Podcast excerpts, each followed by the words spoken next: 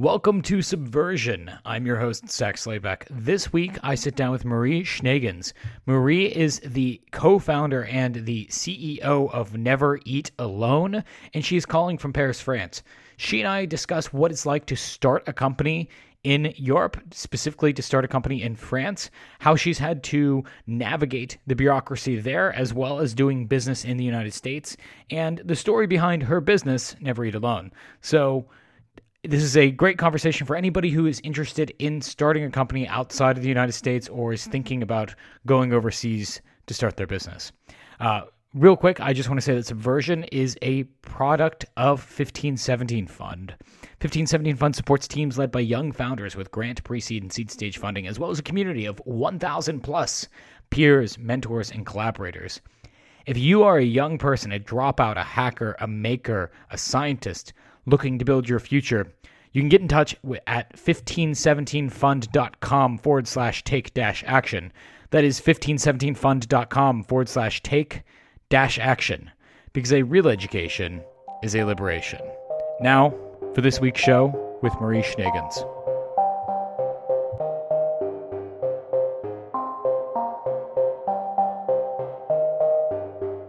So, Marie, thank you for being with me today. Thank you. I'm very excited, Zach. And where are you calling in from? I'm calling you from Paris. We have a house as an office, so I'm currently in uh, the library room. And do you have a house as an office because if for, for startup reasons, or is it because running a business in Paris, in France in general, seems like it'd be something that's just really hard to do? Actually, um, I uh, started my company in San Francisco, and uh, thanks to Michael and Daniel, uh, they um, introduced me to Mission Control, the okay. big house uh, on Mission Street. And so I lived there for a couple of months, and I loved the energy being surrounded by young entrepreneurs uh, who wants to change the world and have a positive impact, and work in the same place where we live, and organize uh, hackathons, dinners, and be all together. And so uh, when I came back to Paris, it was a big shock because there was no house like this. And, uh, and so my first office was um, the garden uh, Jardin des Tuileries next to the Louvre. And so because I love to be uh, outside. And then when I uh, started hiring um, engineers and uh, a team, I didn't want to have an office. And so I decided to look for a house where I can live and also have other rooms for my team and uh, have a garden, have a kitchen, a, a big uh, salon, uh, library, and everything in one place. It seems to beat a lot of the offices that I've seen out here in the Bay Area. That's for sure. Um, is it just your team in the house, or do you have other teams in the house with you? So it is only our team that is uh, here full time. But I like to uh, invite entrepreneurs. When they come to Paris, they can stay at our house and work from there. So, for instance, uh, last week we had two entrepreneurs from uh, Africa, from oh. Benin. Um, in a, they're, they're working on a health uh, startup, and so they could stay uh, at our house and uh, we could learn from each other. So, one of the reasons I wanted to speak with you specifically is you know there are a lot of people whether they're in the 1517 community or just people that we end up talking to or people we read questions from online who have questions about starting a company, uh, especially in the United States, and then moving abroad, uh, say in your case, to France. Can you tell me a little bit about your company and about your company's story and your background? Yes. So uh, we started uh, three years ago. Uh, before that, uh, I was interning at UBS, the large Swiss bank in Zurich and uh, it was uh, very boring. I would always interact with the same employees from my department, and at lunch I would always eat alone in, in front of my desk or with the same colleagues. So I started knocking on the doors and asked people randomly, "Do you want to have lunch, lunch with me?" And uh, this gave me the idea to create an app. And um, thanks to this, I participated in a hackathon in Berlin, and uh, I got a prize uh, to be uh, incubated in San Francisco and uh, then, uh, thanks to that, I met Michael and Daniel. I, um, I slept at Mission Control, and um, my first clients were in France.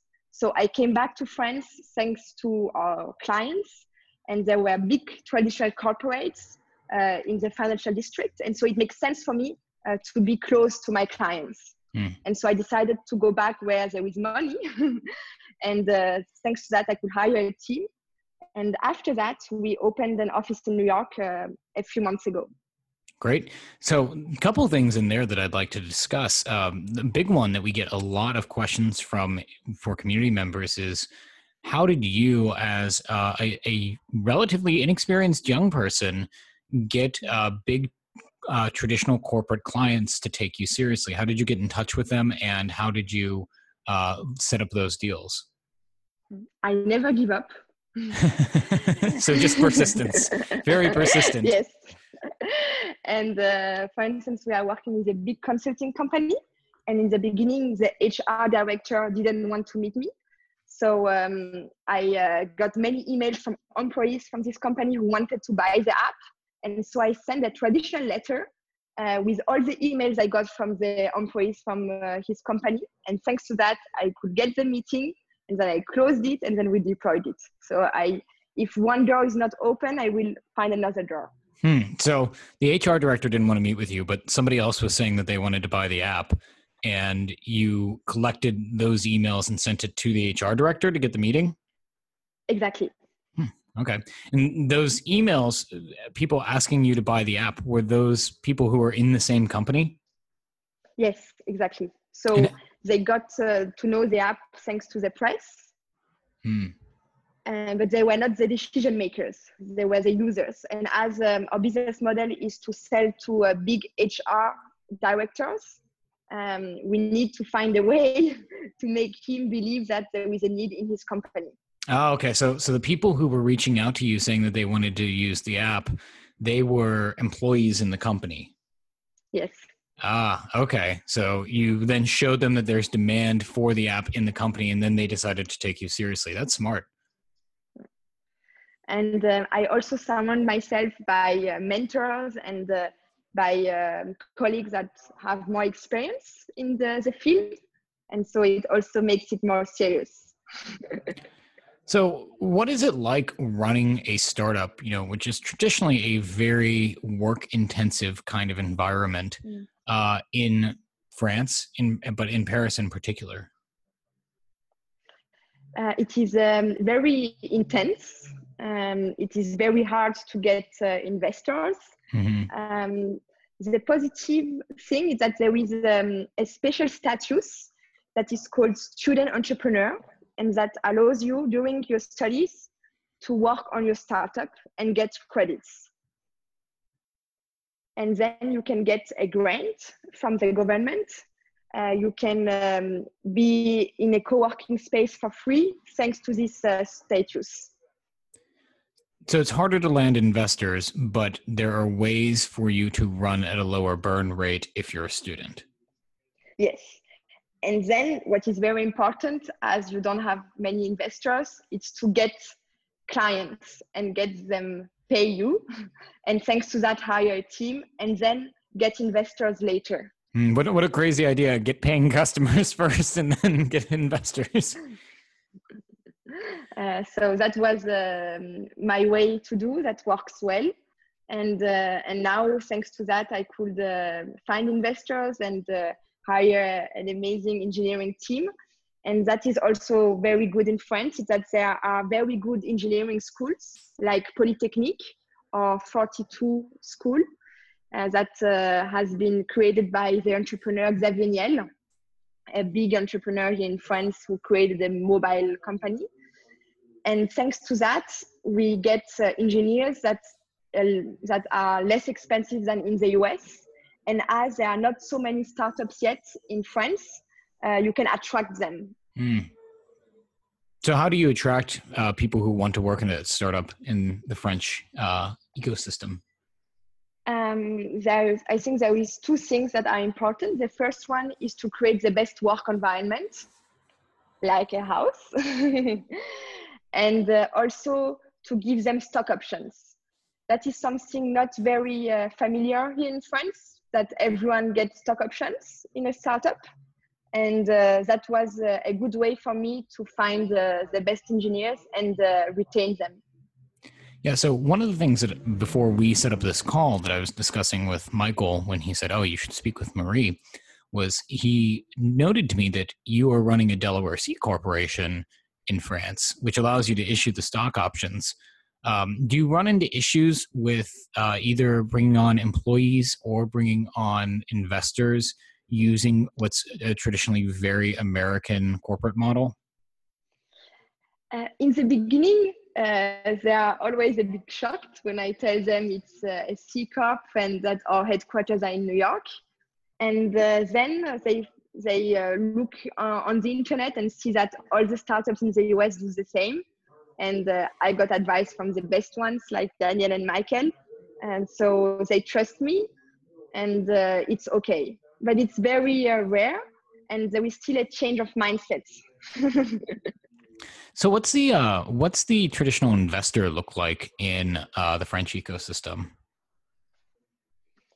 Uh, generally they like to um, have a very good uh, product and tech team. And um, also to have um, founders that already uh, have some experience so they, they are not risk takers hmm. and the investors themselves are they often at uh, something like a venture capital firm or are they wealthy individuals who got wealthy by doing something like medicine or engineering hmm. uh, there are both there are more and more vcs but it's still very traditional so it's not always good uh, for a startup to uh, have them on board uh, so I prefer to have um, entrepreneurs who uh, now want to give back and also mentor the entrepreneurs, the new generation. Uh, so I feel that I'm more comfortable with that model, especially in the beginning when there is a seed round to do here in France. Uh, it is better to uh, find uh, entrepreneurs who are now wealthy. So for you, what is what has been uh, the most surprising part about running a business in France and having clients both in France and in the United States? Mm. It was a big shock for me in the beginning because in, in the beginning I only had a C corp in New York, and uh, I started it in San Francisco. It, everything was online uh, in a few days, so very simple, uh, very cheap. So I, I, had no experience and I could do it myself. And then when I arrived in France and I had to start hiring uh, engineers here, uh, I had to um, open a subsidiary and so a French company. And so it's called SAS. And then it was a nightmare. mm. Everything was complicated. I had no idea how to do it. I had to find a lawyer. I had to pay a few thousands uh, euros it was very long, very hard. I need to uh, go, I need to send by post, so no email. oh, wow. Uh, and so it takes lots of energy, and I don't want to focus this energy on administrative stuff. And so there is a big difference, and it's also why I in, encourage um, entrepreneurs to open uh, uh, something in the US because it's simpler and you can focus on the right things. So even if they're somebody who they're living in Zurich or they're living in Paris, you encourage them if you can start in the United States legally and then deal with whatever your subsidiary in Europe would look like later. Yes. What's and, something um, also, also something um, uh, important uh, to know is that when you have clients in uh, the US, it's very hard for, for them to deal with a French company so they prefer and they really encourage you to have an American company. So mm. it's easier to have an American company and have clients all around the world than to have uh, only a French company. So it's actually good to have both because for the French clients, they want to have a French company to pay you. And when you say that it's hard for uh, the Americans to do work with a French company, what do you mean by that? Um, it is hard to, for American companies uh, to trust a French startup. So they feel uh, reassured if there is part of the team that is in the US, mm. that uh, there is uh, the headquarters in uh, the US. So they feel that um, the energy where there will be the biggest employees and clients in the future will be in the US. And so they prefer that than to have uh, uh, only a French company with only clients in France. So it seems to me it's like working with a startup, if you're a big company, right, is already hard enough. It's already uh, difficult enough to necessarily trust them or to know that they'll follow through on things. So why would you introduce that additional variable of they're working under a completely different legal structure? So that does that seem right from their yes. perspective?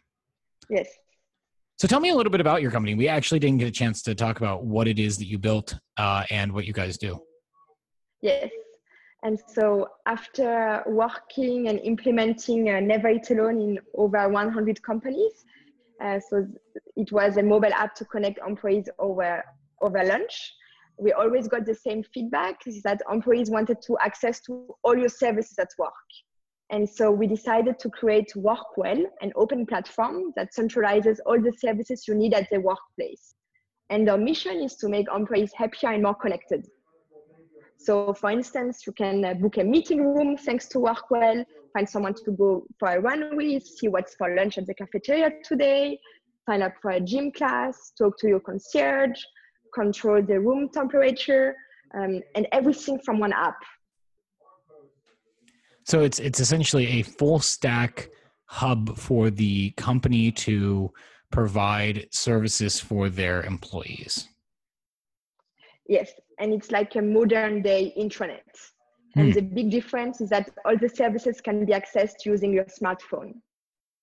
So how do you pitch this to a company? What what is the thing that they're looking for that will make them say this is something we want to try out? Um, they think that it's like WeChat for work.